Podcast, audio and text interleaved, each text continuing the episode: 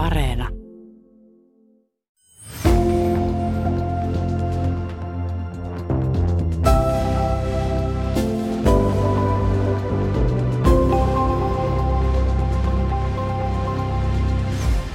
Miksi köyhät sairastavat niin paljon? Miksi varakkaat eivät halua käyttää terveyskeskuksen palveluita, vaan pakenevat yksityisen lääkäriaseman persikanvärisille nupukkisohville? Voiko sairaus viedä myös ihan tavallisen työssäkäyvän ihmisen köyhyysloukkuun? Minä olen toimittaja Asta Leppä ja tässä ohjelmasarjassa pohditaan, miksi Suomen kaltaisessa hyvinvointivaltiossa on köyhiä ja keitä he oikeastaan ovat. Tässä jaksossa tarkastellaan sitä, miten köyhyys ja sairaus liittyvät usein niin erottamattomasti yhteen. Muun muassa näihin kysymyksiin vastaavat äkillisesti sairastunut Turussa asuva Anette sekä Helsingin yliopiston sosiaalipolitiikan professori Anne Kouvonen. Tämä on Asta Leppä ja Köyhä Suomi.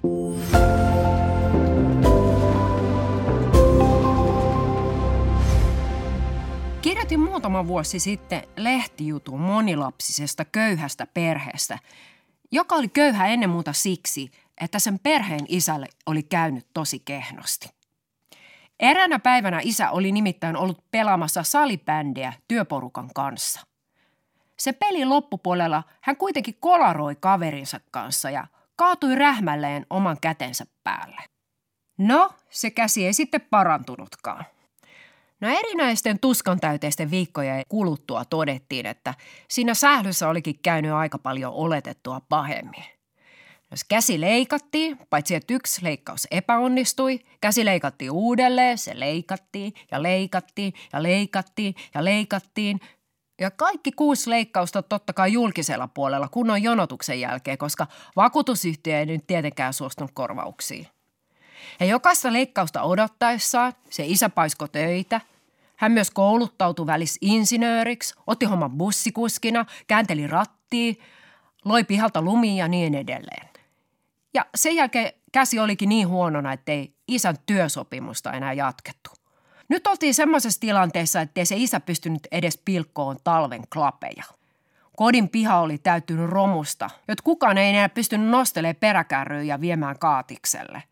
Asunto alkoi rapistua, seinämaalit kului, koska lapsia oli sisällä seitsemän ja kissojakin oli kaksi.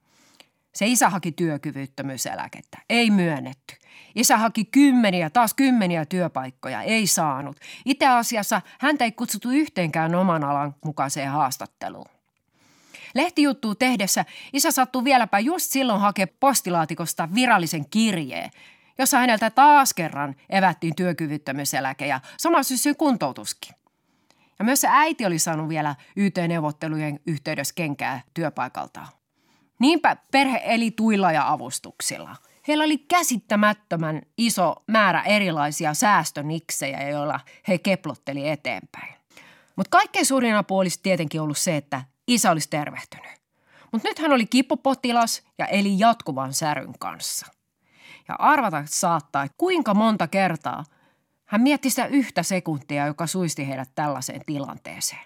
Yksi ainut kirottu sekunti ja köyhyys tunki sisäovesta. Ja tämä on just se tilanne, jota me luultavasti jokainen alitajuisesti pelätään. Siksi me suhtaudutaan sairastuneisiin usein tosi oudosti ja ristiriitaisesti.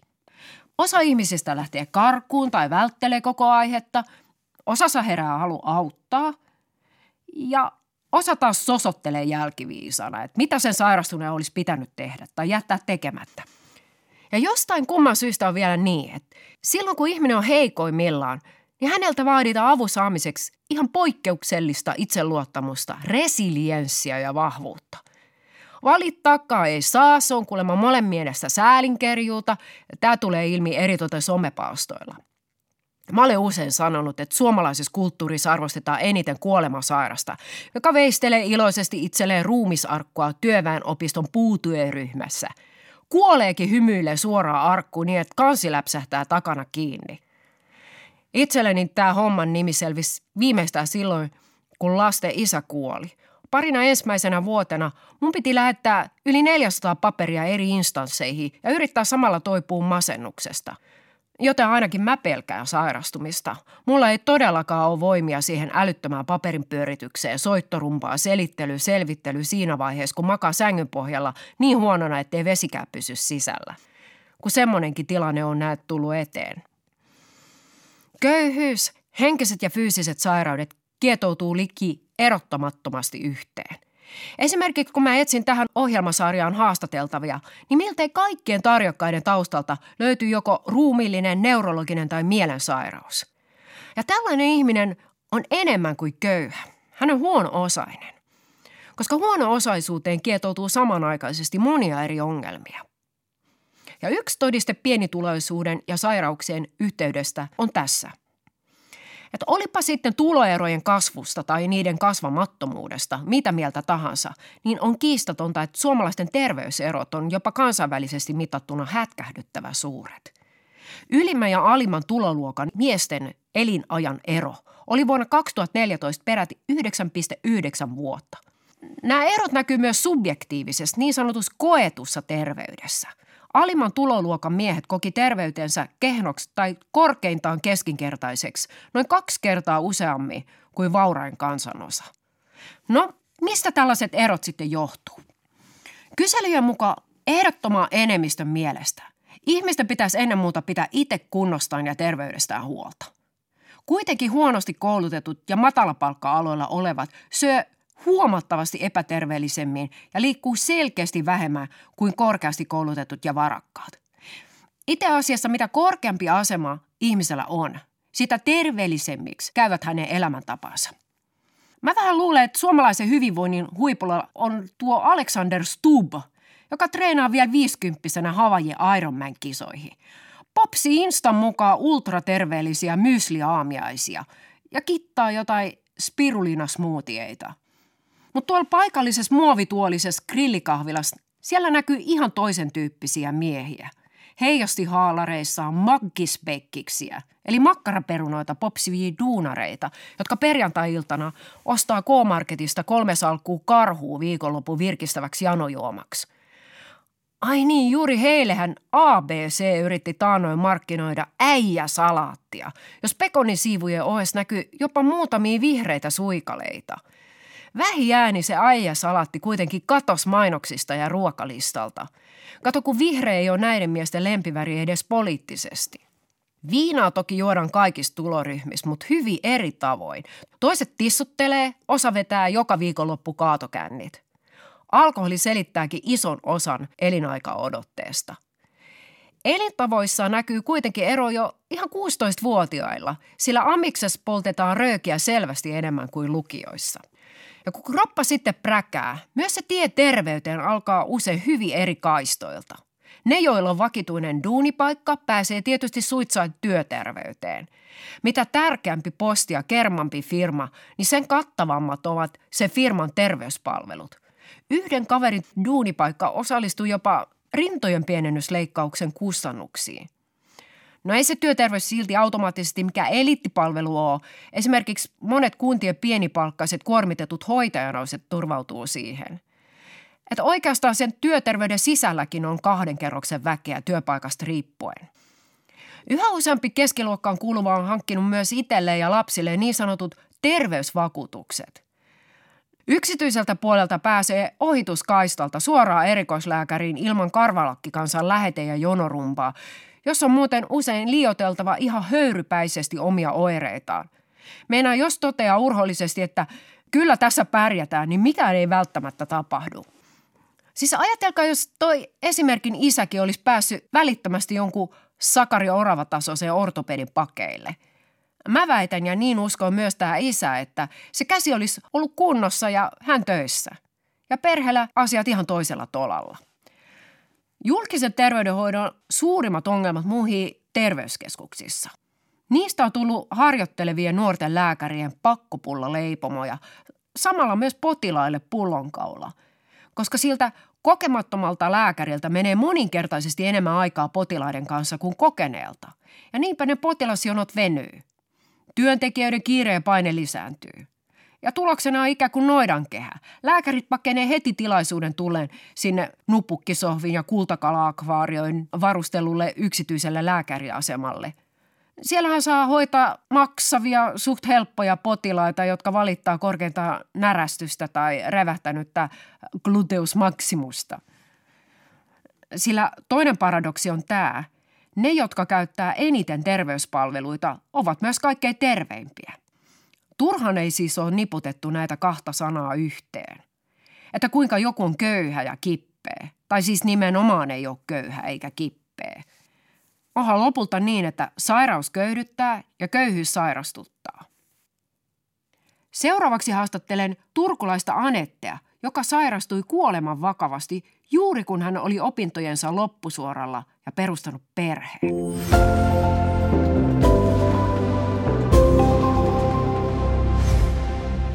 Ollaan täällä Anetten kotona Turussa. Tässä on muuten kissa meidän vieressä samaan aikaan. Kuuntelee hyvin tarkasti meidän juttelua. Hän haluaa selkeästi osallistua tähän haastatteluun. Täytetään ensi alkuun vähän niin kuin valelomake pienituloisille tuttua puuhaa yleensä näiden erilaisten byrokraattisten lomakkeiden täyttäminen. Eli sun nimi oli? Anette. Ja ikä oli? 39, kohta 40. Onnittelut etukäteen. Ja paikkakunta? Turku. Ja mikä sun asemas tai koulutuksessa tai ammattissa olisi tällä hetkellä? No mulla on ammattikorkeakoulututkinto, eli mä oon sairaanhoitaja ammatiltani.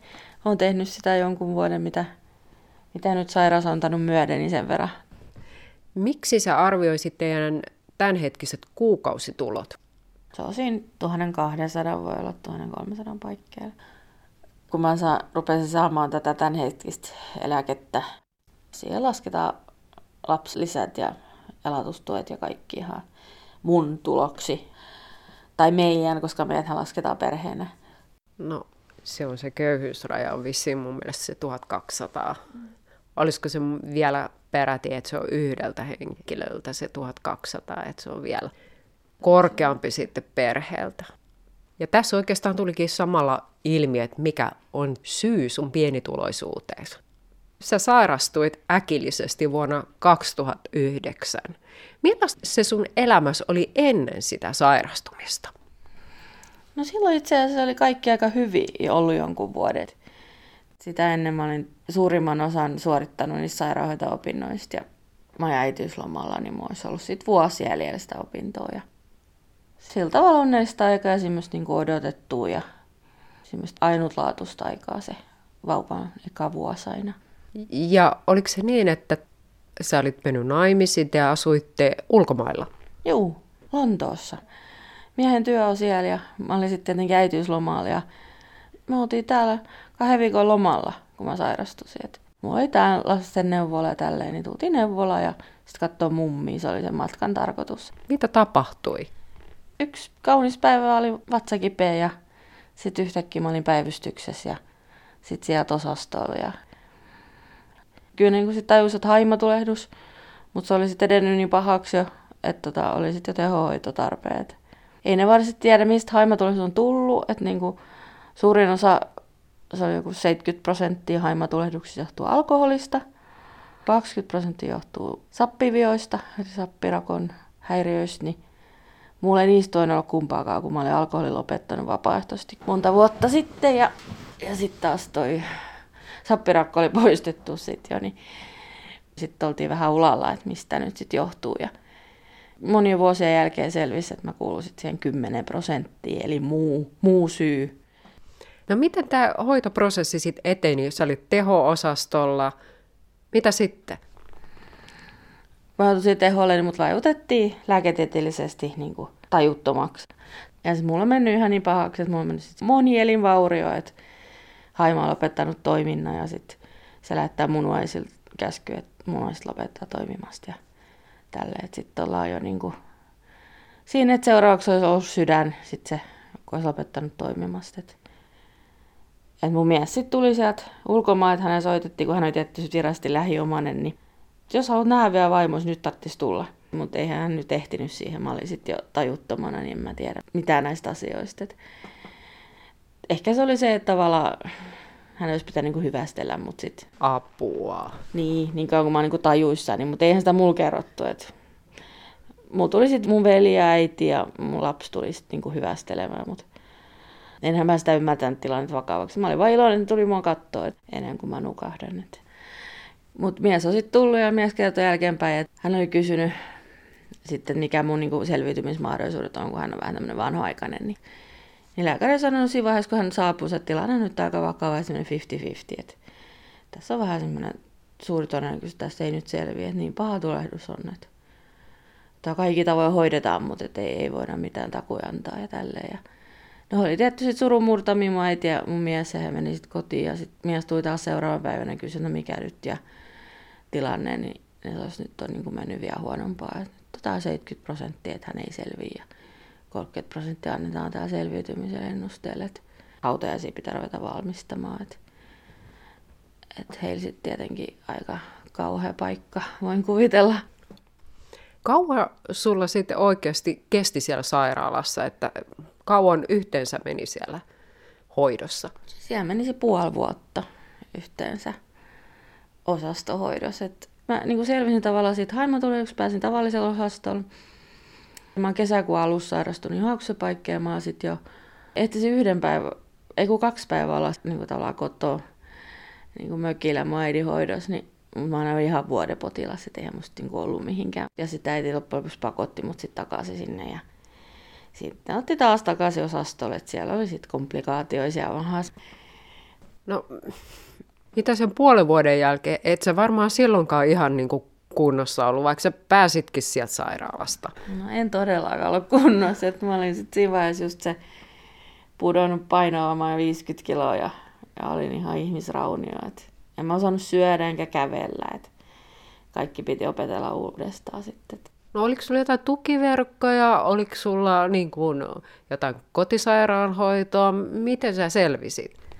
En mä oikein tiedä. Ne niin sanoisikin sille, että ne ei olisi millään päästänyt mua kotiin. Ne sanoisivat, että se on niin kuin kunnossa. Että, ei se ole, että sä voi kotiin mennä, kun sä pysty syömään, etkä kävelemään. Että eihän, niin kuin, mä vaan olin niin, niin täynnä sitä sairaalaa, niin, niin kuin, ne varmaan yritti sit sanoa, että pitäisi mennä niin kuntoutusosastolle ja sieltä sitten kuntoutetaan, että opetellaan syömään ja kaikkea, mutta se sairaus olisi koetellut niin paljon, että mä en niin kestänyt enää mitään ajatustakaan mistään kuntoutuslaitoksesta. Et kyllä mä sain fysioterapiaa ja kaikkea, niin kyllä se siitä vähitellen sitten alkoi. No, e, oliko sun mies siis koko aika sitten vielä siellä Lontoossa? Joo, hän oli työ siellä ja hän oli kiinni siellä ja hän oli mun äidin kanssa tehnyt tämän sopimuksen, että, että vauva jää tänne Suomeen. Et maiti hoiti sitten mun lasta ja mun mielestä se ei ollut hyvä ratkaisu, mutta ei he voinut tietää kuinka kauan siinä menee. Eri asia, jos ei etukäteen tiennyt, menee puoli vuotta, niin sitten tietenkin jos lapsen kannat parempi olla siellä isän kanssa. No mitä tästä sairastumisesta, millaisia seuraamuksia sillä oli sun muuhun elämään? No, tämä oli kyllä tämmöinen kaikki voipa omnipotentti sairastuminen. Että tässä meni niin tavallaan koko elämä. Periaatteessa vietiin mun ammatti multa, niin kuin työmahdollisuudet, tulevaisuus. Ja sitten meni tietty suhde lapseen, koska hän oli vauva. Niin siinä hän olisi pitänyt vielä imettää hän. Niin sitten ymmärretään, että se niin äiti-lapsuhde on niin, niin tiivis siinä iässä. Että kyllähän mä, meillä on joku suhde, mutta et, kyllä siinä aina välillä tuntuu joku semmoinen railo edelleen. Että, et siinä on mennyt niin kuin kaikki. Mä sanoisin, niin kuin, että avioliitto, koska hän asui eri maassa, niin eihän siitä niin oikeasti tullut mitään. Ja, et ei se ole vaan se, että oli paha sairaus, vaan jälkeenpäin just tajuttu, että se on niin kuin, ajoituskin oli pahin mahdollinen. Niin, se tuli semmoiseen niin kuin elämäsarana kohtaan just. Niin, semmoisen pahan kohtaa. Joka tavalla, että niin kuin, kaikki on vaan tämmöistä tuuria sattumaa lähinnä, että ei tässä palloa, mitä itse voisi tehdä.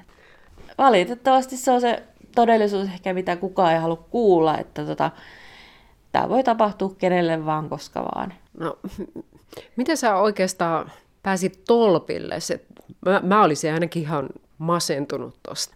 Kyllähän siitä niin kuin tiedetään, että vakava sairaus, niin kuin, siitä tulee se masennus.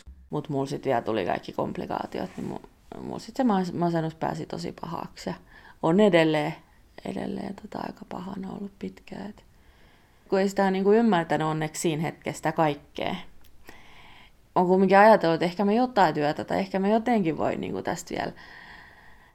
Niin, että sulla oli jonkinlaisia tulevaisuuden unelmia koko aika. Niin, mä jotenkin, ehkä se oli sitä samaa epärealismia, että mä en niin halunnut uskoa, että, että täällä nyt voi olla näin suuri vaikutus mun elämään.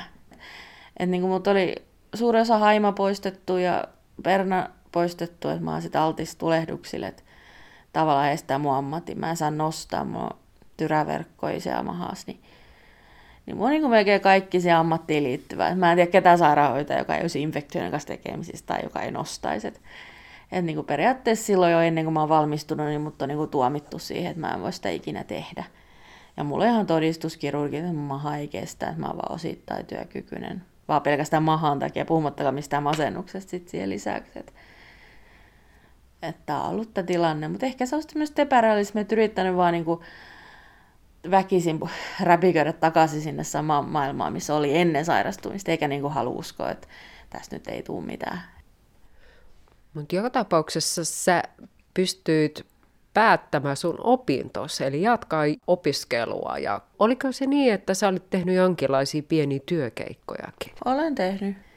Sitten tosiaan tein sen koulu loppuun ja vaikka just oli tämä, että, että mitä järkeä tässä on, kun eihän mä tätä koskaan tehdä ajatus, niin kaikki sitten kannusti, että kyllä se nyt kannattaa olla tutkintoja näin. Ja, ja kun on kyse niin kuin tulevaisuudesta, että mä oon ollut 27-vuotias, kun mä oon sairastunut, niin tämä voisi olla aika palvia jäljellä sitä elämää siinä.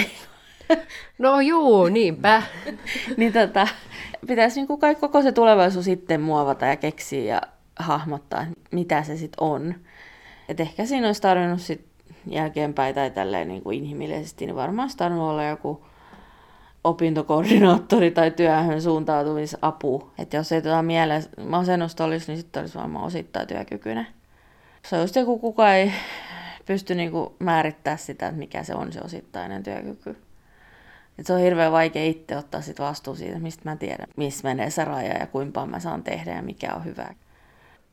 Niin, me ollaan tosiaan täällä turkulaisen Aneten kotona ja puhutaan vähän siitä, miten hän sairastui ja sen jälkeen elämä muuttui. Ja onko se nyt niin, että jotenkin puuttuu sellainen integrointi tästä koko hommelista, että miten sua olisi pitänyt tukea.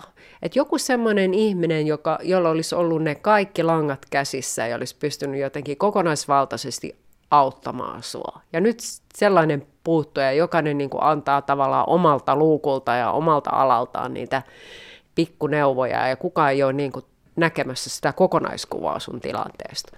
Kyllä, juuri näin. Mun mielestä tämä on ollut tämä suurin ongelma tässä jotain vuodesta 2009 jälkeen. Et Mun äiti sanoi, että ei ole kenenkään lääkärille eikä kenelläkään hoitajalle, kenelläkään ole sitä kokonaisvastuuta mun hoidosta tai mun terveydestä tai mistään muustakaan. Että et se niin jätetään tavallaan se potilaan oma vastuulle se loppu kumminkin. Et, et hoidetaan yhden luukun, tuolla mielenterveyden hoidetaan sitä masennusta ja terveyskeskus hoidetaan mahaa ja mä juoksen vaan joka paikassa erikseen ja mun itse pitäisi niinku selvittää, mikä se kokonaisuus siitä sit on. Ja sitten se sosiaalipuoli myös siihen terveyteen mukaan, että mikä sun työkykys nyt lopulta on ja, ja mitä sä saat tehdä ja minne sun pitäisi mennä äh, niin kuin ehkä kuntouttavaan työtoimintaan tai jotain tällaista. Eli tämmöinenkin puuttuu siitä sitten kokonaan, siitä kokonaisuudesta. Kyllä, ihan täysin. Miten sä oot niin kuin pärjännyt yksinhuoltajana, miten sä oot pärjännyt taloudellisesti? No en mä kyllä ole pärjännyt. Silloin tietenkin mä oon ollut sairauslomalla sen, sen 2009 jälkeen aika pitkään, ihan sen mahan takia, niin se muuttuu tietysti jo kuntoutustueksi, kun on pitkää, että kun ei saa aina sairauspäivärahaa, niin se niin kuin virallisesti muuttuu se titteli. Mutta sitten kuntoutustuo on se hyvä puoli, että sitten on tavallaan saanut opiskella samaan aikaan. Kela on tavallaan hyväksynyt sen, että tulothan on ihan niin surkeat, kun mä olin opiskelija kumminkin ennen sitä, niin se tulotasohan on silloin se mahdollisimman kaikista matalin ollut. Ja siihen se kumminkin sit perustuu se mun kuntoutustuki siihen opiskelijatuloihin. Mutta sitten mä valmistusin, niin sit ehkä se auttoi sitä, tai sitten oli ehkä sekin, että leikkaukset oli ohi ja tälleen, niin ehkä mieli vähän sit, sit hetkellisesti ainakin parani, että tota, kun pääsi töihin ja, ja sai tehdä sit sitä ammattia, mihin oli valmistunut. Et eihän mä olisi vain virallisesti paperi saanut tehdä, mutta kun mua ei niinku tavallaan aina kiinnostanut ja jaksanut aina välittää niistä kaikista rajoituksista ja kaikkea. Et joskus tulee vaan sitä just turhautuminen niin kuin siihen tilanteeseen ja sitten niin kuin, sit mä unohdan vaan tämän kroppaa, että ihan sama, vaikka sitten halkeis maha uudestaan, että mä en niin kuin jaksa kotonakaan maata. Et kun ei ole muita vaihtoehtoja, että se on joko tai. Että mulla ei ole mitään semmoista, mä vaan osittain töissä, koska mä oon tämän ikäinen, niin mulla ei ole mitään osittaista työkyvyttömyyseläkettä tai mitään muutakaan. Et se on aina mulla joko kaikki tai mitään. Et kun mä menen töihin, niin sitten mä menetän kaikki, kaikki tuet ja kaikki mahdolliset tämmöiset. Että et sitten on tosiaan pärjättävä yksinä, jos mä menen sinne töihin. Että siinähän se kynnys nousee aika paljon, sitten on vielä yksi huoltaja ja tälleen. Niin No mikä se sun status itse asiassa nyt on? Kun sä sanoit, että sä oot tavallaan osittain työkykyinen. Mitä se tarkoittaa käytännössä? No se on ollut silloin, niin kuin vaan tämän mahan takia. Pois suljetaan kaikki muut sairaudet ja että mahan kannalta mä saisin tehdä osittain töitä, mutta en, en kokonaan. Mutta sitten nykyään mulla on sit nämä muut sairaudet, mutta sekin tietenkin vaihtelee ja mä olen ennenkin masennuksen selättänyt, niin mä en sinänsä usko, että se on mua pitelemässä täällä kotoa. Et se just kun mun niinku mieli tajuu, että, että kroppa ei pysty siihen, mitä mä haluaisin, niin se on mikä aiheuttaa sen masennuksen. Näetkö, että, että tämä koko tilanne, sun niin sairautes ja sitten taloudellinen tilanne ja muut, niin pelkääksä jotenkin, että se on vaikuttanut sun lapseen? Kyllä, ehdottomasti. Aina pelkään ja aina yritän suojella ja, ja kaarta siitä, että hän ei ainakaan kärsi siitä, siitä köyhyydestä. Et se on se ihan vihoviiminen pisara mulle, että jos vielä lapsi kärsii tästä. Et mä nyt olen tähän köyhyyteen tuomittu niin kuin sairauden myötä, näin mä oon sanonutkin. Että et eihän mulla mitään muuta niin kuin sinänsä se työ on niin kuin elämää tärkeämpi, että ei se ole sen takia, miksi mä töihin haluan, vaan se on se, mä en näe mitään muuta ratkaisua tähän köyhyyteen että se, että menisi vanhuuseläkkeelle, niin eihän se tästä paranna mun tilanne mitenkään. Mutta auttaisiko, jos sä olisit työkyvyttömyyseläkkeellä? No mä olen sinänsä, mitä se nyt sitten on, mutta kun mulla ei ole sitä vaikutustyöpaikkaa, niin ei, ei, ei tule koskaan sitä, ei ole sitä tulotaso saavutettu, että mä olen aina siellä matalimmalla tasolla mahdollista. Niin.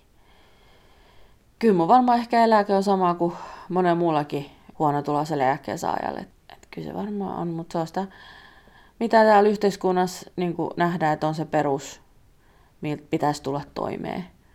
Ja kyllähän siihen toimeen tulee, että eihän se niin kuin, ihan välillä joutunut toimeentulotuellakin, niin kyllähän silläkin niin kuin, se riittää ruokaan. Mutta kun ihminen tarvii paljon muutakin kuin ruokaa, että ei se niin kuin, että jos siinä kituttaisi toimeentulotuollakin sen kuukauden, niin ihan hyvin pärjää. Kaksi, kolmekin ehkä.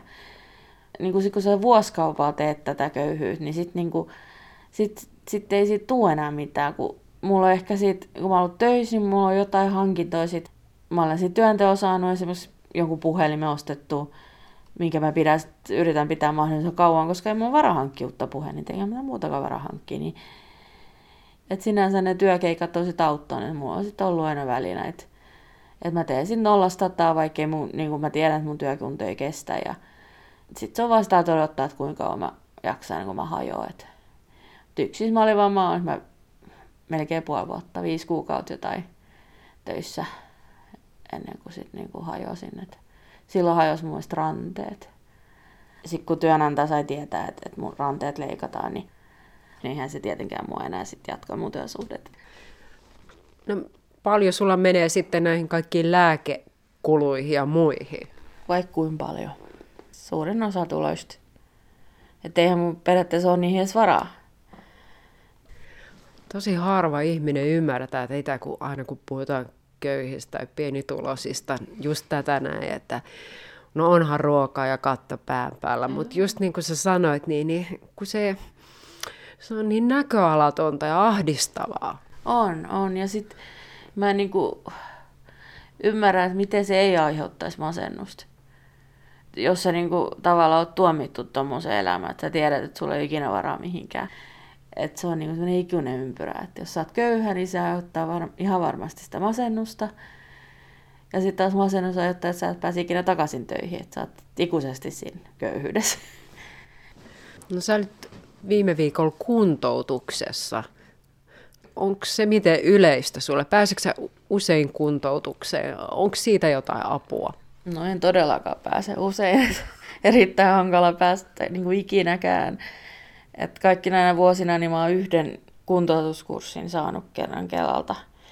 Sielläkin just todettiin vaan, että, että mä tarvisin niin kuin kokonaisvaltaista ja siinä hoidettiin vain yhtä osaa. Niin kuin. Mutta se jäi sitten siihen, mä osannut sitä hakea, enkä mä tiedä, mistä sitä haetaan. Ja harmittaa tässä yhteiskunnassa se, jos on nuoria sairastuu esimerkiksi, mikä on tietenkin marginaalista ja kuulun pieneen ryhmään. Jos mä luovun mun eläkkeestä ja teen osittain töitä, niin silloin mä en pärjää taloudellisesti huonommin kuin nyt. Koska tämän ikäisellä ei ole mitään tukea. Kukaan ei tue mua osittaiseen työntekoon. Mutta mietit sä kuitenkin tulevaisuutta siltä kannalta, että sä voisit oikeasti kouluttautua johonkin toiseen ammattiin. Sulla on kuitenkin jonkinlaisia tulevaisuuden näkymiä. Se on semmoinen auki oleva kysymys. Mä vaan tiedän, että nykyään tehdään paljon tätä uudelleen kouluttautumista. Ja mä en tiedä, onko se mun kohdalla enää koskaan ollut niin pitkään töissä, että oltaisiin voitu katsoa, että jaksaako mun kroppa oikeasti sitä. Koska se on aina ollut se osissa, niin mä pystyn niin antamaan kaikkeni, kun se on vaan kuukauden, kaksi, kolme kuukautta. Mistä sä unelmoit, Anette? Ei ole mitään kauhean suuria unelmia tai fantasioita. Olisi tota, ihan tavallinen perheelämä ja varmaan tavallinen parisuhde ja tavallinen työ. Ehkä se klisee totta, että sen enemmän on käynyt läpi tai sen enemmän sairastelee tai kärsii, niin sen vähäpätöisemmäksi ne unelmat tulee tai niin kuin arkipäiväisemmäksi.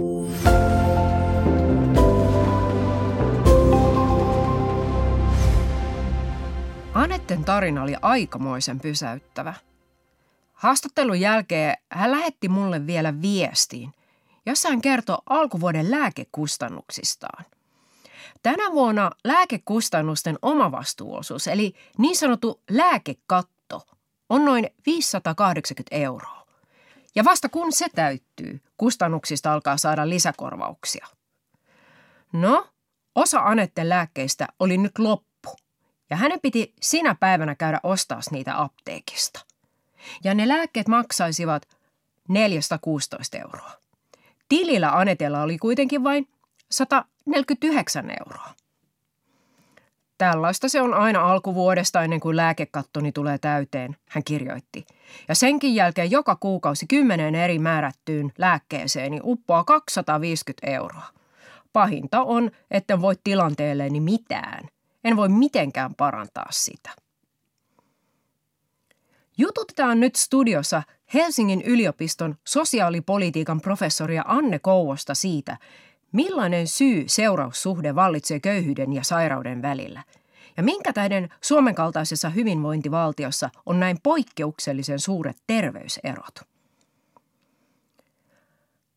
Anne Kouvonen, sä olet kainulaisen työläisperheen kasvatti. Ovatko kainulaiset työläiset suuremmassa riskissä sairastua kuin pääkaupunkiseudun akateemiset. Kyllä, että siinä onkin tämä kaikkein niin kuin isoin, isoin kuilu just tämän Itä- ja Pohjois-Suomen, erityisesti miesten, miesten kohdalla, niin kuin, että terveyden osalta huonoimmassa asemassa on Itä-Suomeen vähän koulutetut miehet verrattuna niin kuin sitten näihin Helsingin akateemisiin, että siellä on niin kuin elinjään odotteessa on tämmöinen noin 12 vuoden huikea ero No kumpi tässä on merkittävämpi tekijä? Koulutustaso vai se asuinpaikka?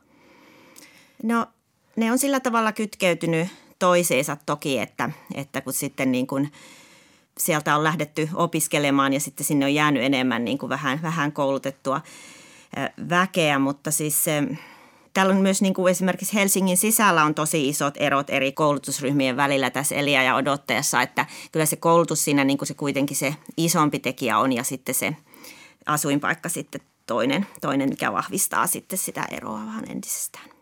Millaiset terveyserot suomalaisten välillä tuolle ylipäätään on? Että onko ne kansainvälisesti vertailtuna korkeat? No jos katsotaan niin kuin OECD-maita, niin ne on niin kuin keskimääräistä hiukan korkeammat. Ja se riippuu vähän, että mitä mittaria niin kuin katsotaan, että et kuolleisuushan on semmoinen ja eliaja odote sellainen aika niin kuin objektiivinen mittari. Sitten voidaan katsoa muita, muita kysymyksiä kuin että koettu terveys tai mielenterveys, jotka ei ole niin kuin ehkä niin selkeä.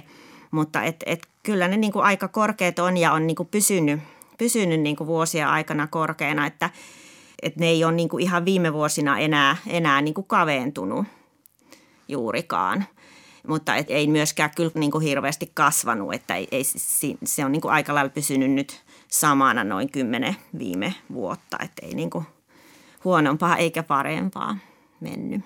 No sairastaako köyhät pienituloiset erilaisia tauteja kuin varakkaammat? No osittain joo. Esimerkiksi tämmöiseen niin kuin runsaaseen alkoholin käyttöön liittyvät sairaudet on niin kuin yleisempiä. Mutta sitten jos ajatellaan niin kuin suomalaisten yleisimpiä kuolinsyitä, jotka on, on tota, sydän- ja verisuonitaudit ja syövät ja, ja sitten dementia, niin kyllä, kyllä hyvätuloisetkin näihin sairastuu, mutta niin kuin myöhemmin. Että jossain vaiheessa se, se sairaus ja kuolema niin kuin kaikille tulee, mutta, mutta sitten näissä alemmisryhmissä keskimäärin niin kuin sitten useita vuosia aikaisemmin. No mistä tämä johtuu? Elämäntavoista?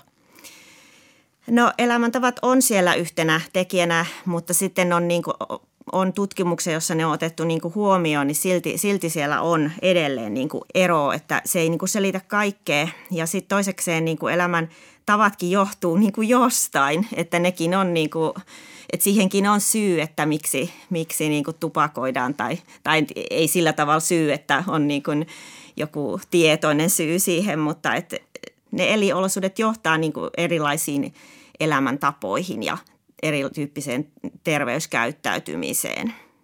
No onko köyhyys, pienituloisuus riskitekijä tavallaan siinä mielessä, että ihminen ei yksinkertaisesti jaksa ponnistella. Et sitä huomaa, että jos on tosi stressaantunut ja väsynyt, silloin tulee just syötyä roskaruokaa ja katsoo vaan tyhjäpäänä TV-sarjoja. Eli ne elämäntavat tavallaan romahtaa siinä vaiheessa. Just näin. Joo, eli tämä on niinku yksi, yksi sellainen, että niinku ihmisillä, joilla, joilla on niinku pienet tulot ja jatkuvaa taistelua siitä toimeentulosta ja että onko niinku ensi viikolla yhtään rahaa tilillä, niin se stressihän on ihan hirmuinen. Että siinä ei paljon tämmöisten niin kuin korkeasti koulutettujen ylempien toimihenkilöiden etätyöstressi siihen on millään lailla verrattavissa. Että niin kuin jos sulla on, sulla on oikeasti, niin kuin, että onko sulla varaa maksaa se vuokra ja ostaa ruokaa sitten seuraavalla viikolla. Voiko se itse köyhyyden stressi altistaa sairauksille?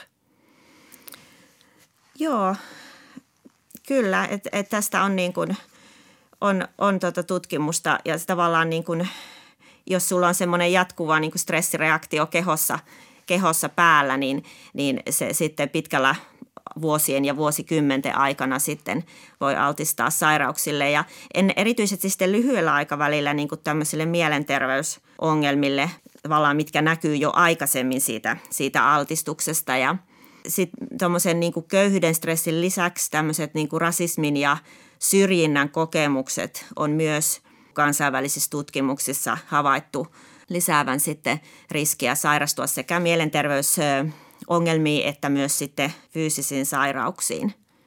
Professori Anne Kouvonen, varmaan jokainen meistä pelkää sitä sairastumista yli kaiken ja varsinkin nyt koronan myötä, niin se, varmaan ne pelot on vieläkin lisääntyneet.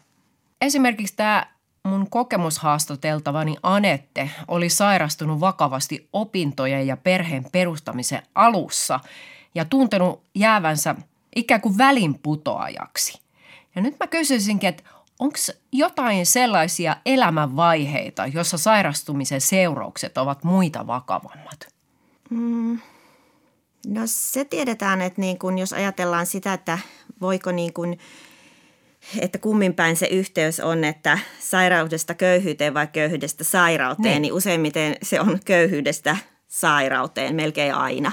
Mutta, mutta on niin kuin joitakin tilanteita, jossa niin kuin esimerkiksi jos niin kuin työiässä tai niin kuin keski-iässä tai varhaisessa työiässä niin kuin joutuu työkyvyttömyys eläkkeelle, niin sehän täysin niin kuin romahduttaa ne tulot, mitä olisi voinut, voinut tota, Eli, eli tämä on niinku todella sellainen esimerkki, miten niinku se sairaus voi niin kuin viedä, viedä sinne köyhyyteen. Mutta et yleisesti ottaen on niin kuin toisinpäin se yhteys.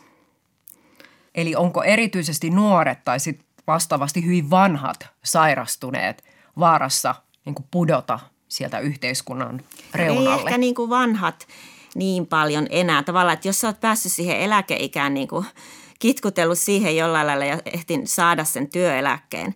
Toki tässä niin kuin tavallaan on myös niin, että, että sinne työkyvyttömyyseläkkeelle sitten joudutaan useammin, kun ollaan niin kuin vähemmän koulutettuja ja, ja, ja sillä tavalla psykososiaalisesti, fyysisesti raskaassa työssä, esimerkiksi niin kuin hoivatyössä tai sitten sit jossain sellaisessa manuaalisessa työssä, jossa niin kuin on, on, on sit paljon – iso riski tämmöisiin niin kuin tuki- ja liikuntaelinsairauksiin. Et sikäli niin kuin heikompi sosioekonominen asema on kyllä niin kuin johtanut sit siihen työkyvyttömyyteenkin näissä tapauksissa, mutta toki ei sitten niin kuin aina, että myös niin kuin koulutetut ihmiset ja hyvissä töissä olevat joutuu työkyvyttömyyseläkkeelle ja, ja silloin se voi romahduttaa niin kuin heidän osalta myöskin nämä tulot.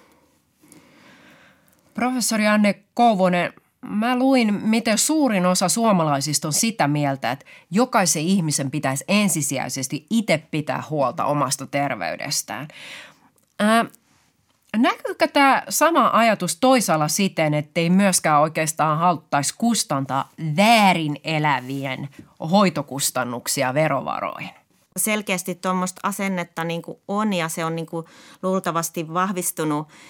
Tämä on erityisen selkeästi näkyy tuolla Isossa Britanniassa, jossa, jossa työskentelin aikaisemmin vuosikymmenen ajan ja, ja tutkin siellä, siellä terveyttä ja terveyseroja, niin siellä tämä on hyvin vahva ja Suomessa on musta menty niin kuin samaan suuntaan tämän, niin kuin tämän oman vastuun ja tämän niin kuin korostamiseen. Mutta tähän mä sanoisin sen, että kun nämä terveyskäyttäytyminen ja tämä, kun se lähtee sieltä niin kuin jo sieltä lapsuudesta ja sieltä lapsuuden niin kuin lähtökohdista, että kun me ei lähetä tähän elämään niin kuin samalta viivalta todellakaan, että sä et voi valita, mihin sä niin kuin synnyt. Sieltä lapsuudesta jo lähtee esimerkiksi tämmöinen lihavuus- ja ylipainoisuuskehitys, mikä, nyt niin kuin, mikä on nyt ehkä niin kuin isoin, isoin näistä terveyskäyttäytymiseen liittyvistä kysymyksistä tällä hetkellä, niin, niin siinä on niin kuin vaikea sitten sanoa, että se olisi pelkästään ollut sun oma, oma vastuu. No sit voi sanoa tietenkin, että no vanhemmat, mutta sitten oli taas niiden vanhemmat ja näin, että kun nämä ei ole nämä kortit niin kuin tasa ja, ja noihin kyselyihinkin toki sitten ei niihin ne kaikista huono-osaisimmat ole vastaamassa eikä, eikä näin, että, että se on niin kuin hirveän helppo tietyllä tavalla tietynlaisesta asemasta käsiin sanoa näitä asioita, mutta jos sä elät niin kuin – siinä todellisuudessa, vaikka että sun vanhemmilla on ollut sellainen tilanne, että ei ole niin kuin varaa niin kuin, että just miettinyt sitä, että mistä ne vuokrarahat niin kuin seuraavaksi viikoksi saa ja on vaikka pitkäaikaistyöttömyyttä tai on jossain keikkatyössä tai muuten, eikä ole ne tulot niin kuin säännölliset tai sairautta ja työkyvyttömyyttä. Ja sä kasvat niin kuin siinä sellaisen hirvittävän stressin niin kuin ympäröimänä, niin miten siitä voi, voi niin kuin sit syyllistää, että oli vaikka alkanut tupakoimaan tai muuta niin kuin yrittääkseen vaan niin kuin lievittää sitä hirveätä stressiä, mikä siinä elämän tärkeimmässä vaiheessa niin kuin on. Mutta et toki on myös niin kuin vastuu toki kaikilla omasta, omasta terveydestään ö, tiettyyn, tiettyyn rajan asti, mutta, mutta et niin kuin – näissä kysymyksissä nämä ei ole vaan, niin, näissä on niitä rakenteellisia tekijöitä taustalla ja sitä niin kuin sanoin, että ei aloiteta tätä elämää niin kuin samalta viivalta ollenkaan edes täällä Suomessa. Onko sitten siinä itse terveydenhoitojärjestelmässä mielestäsi eriarvoistavia piirteitä? No jonkin verran kyllä on ja erityisesti niin kuin Suomessa on vielä niin kuin enemmän kuin useimmissa muissa Euroopan maissa. Että tutkimuksissa on havaittu, että täällä terveydenhoitojärjestelmä niin kuin aiheuttaa, tai se niin kuin vahvistaa niitä eriarvoisuuksia. Ei ole se tärkein syy, koska nämä lähtee kaikki sieltä hyvin niin kuin varhaisesta ja, ja koko se elämänkaari ja se työ ja se, se lapsuus ja nuoruus ja sitten työ ja kaikki niin kuin nämä kasautuu. Mutta, mutta sitten just tämä suomalaisen terveydenhuollon, niin kuin, että on yksityinen ja julkinen ja miten nopeasti sä pääset hoitoon, niin sit esimerkiksi niin kuin alemmassa sosioekonomisessa asemassa tai varsinkin työelämän ulkopuolella olevilla ihmisillä, niin että sairauksia saatetaan niin kuin havaita sit myöhemmin ja, ja sitten on niin kuin vaikeampi niitä hoitaa, että kyllä se niin kuin lisää sitä, sitä eriarvoisuutta, vaikka se ei ole niin kuin se terveyserojen suurin syy suinkaan. Aika hätkähdyttävä oli vastikään ilmestynyt tutkimus tästä, että hyvätuloisten vanhempien lapset parantuivat useammin syövästä kuin huonotuloisten. Mm. Mistä ihmeestä tämmöinen voi johtua? Joo, no se olikin kyllä aika niin kuin – että yleensä nämä terveyserotutkimuksissa, kun käsitellään yleensä aikuisia niin kuin su- suomalaisissa tutkimuksissa, mutta tässä tosiaan oli tämmöinen tosi hurja tämä tulos, että liittyen lastenkin niin kuin, vakavaan sairastumiseen ja kuolemiseen ja näin, että siinähän ei niin kuin pysty tutkimaan niitä, just niitä mekanismeja siinä tutkimuksessa, mutta siinä epäiltiin esimerkiksi sellaista, että – jos on vaikka vähemmän koulutettu, niin kaikki ne lääkäreiden niin kuin ne puheet ja ohjeet ja niitä on niin kuin vaikeampi esimerkiksi ehkä ymmärtää. Ja tämä on aika hurja tulos kyllä. Toinen jännä seikka liittyy myös tämän mun haastateltavani Anetten kertomukseen.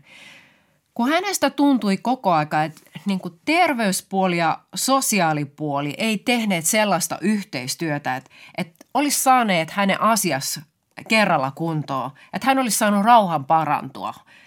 Että eihän niin kuin vakavasti sairas ihminen pysty tuossa vaiheessa esimerkiksi hoitaa omia raha-asioitaan.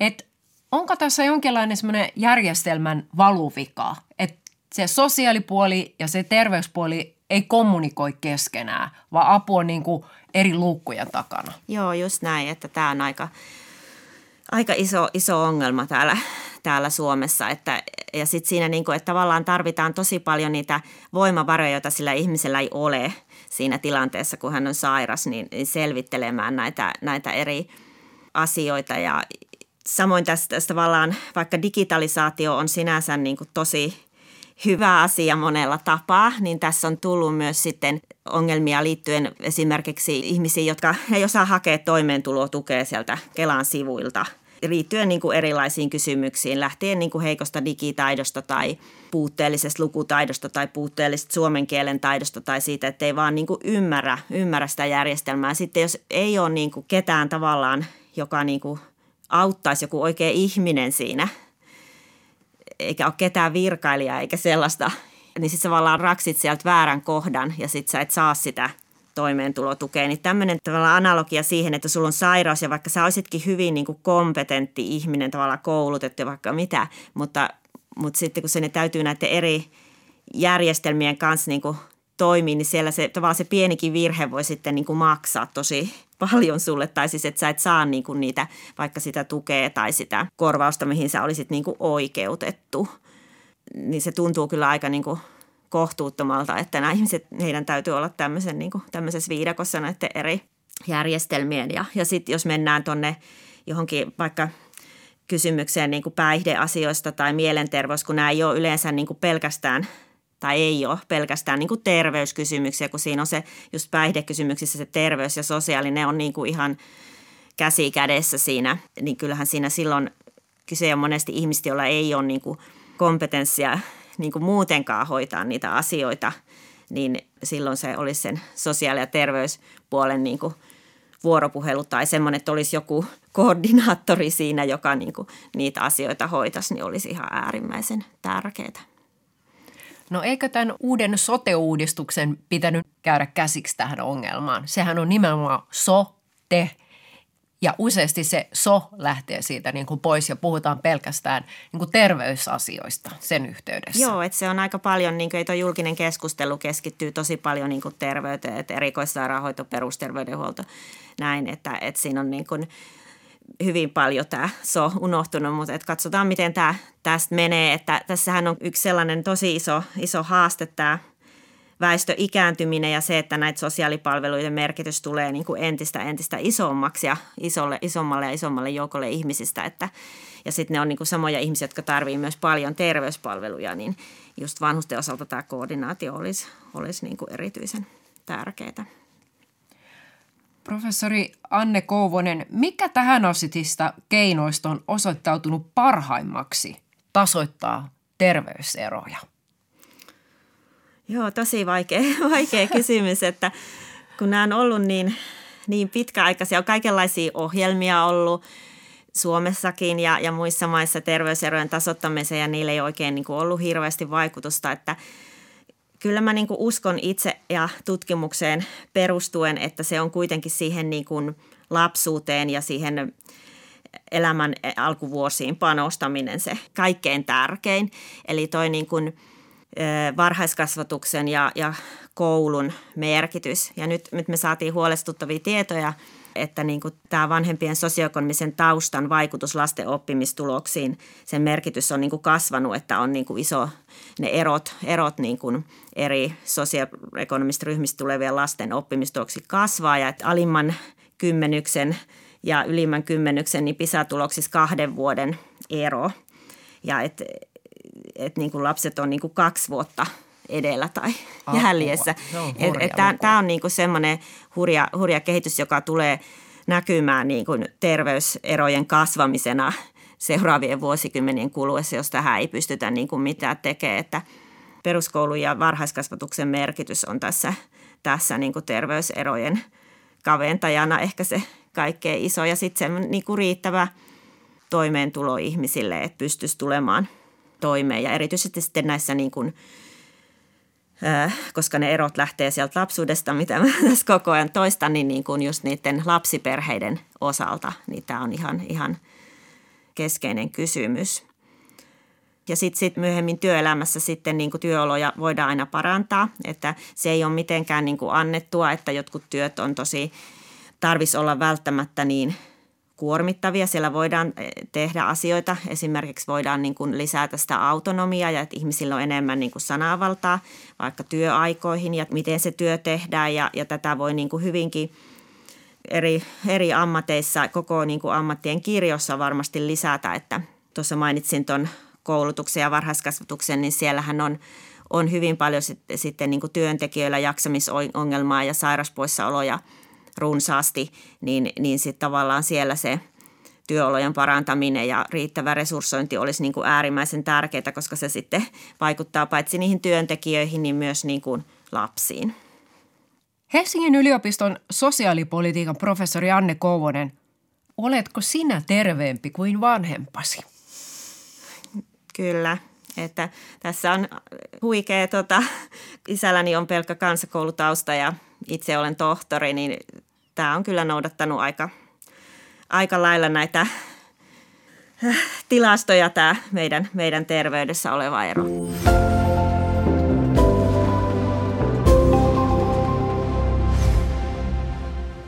Näin siis Helsingin yliopiston sosiaalipolitiikan professori Anne Kouvonen.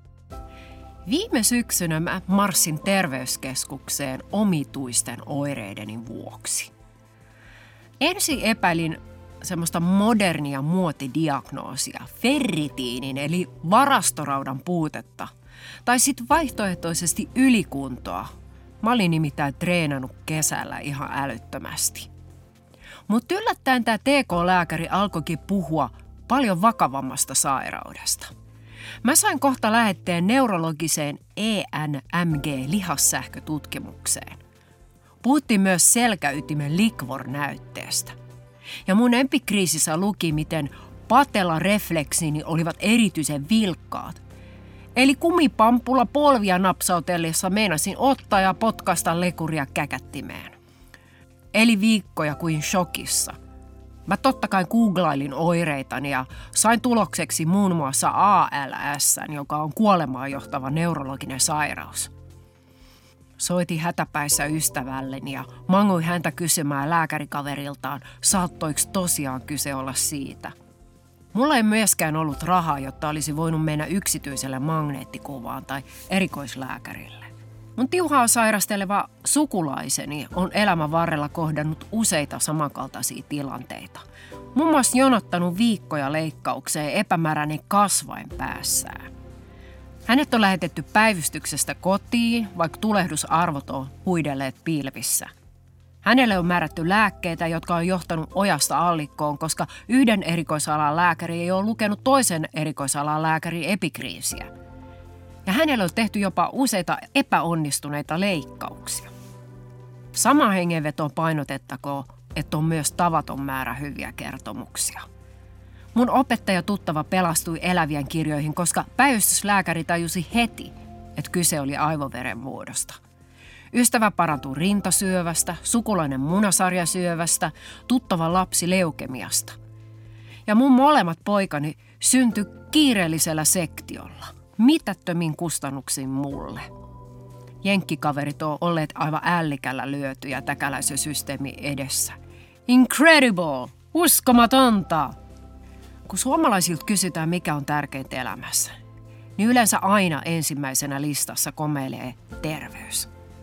Itse asiassa terveys on mun mielestä ihmisoikeus.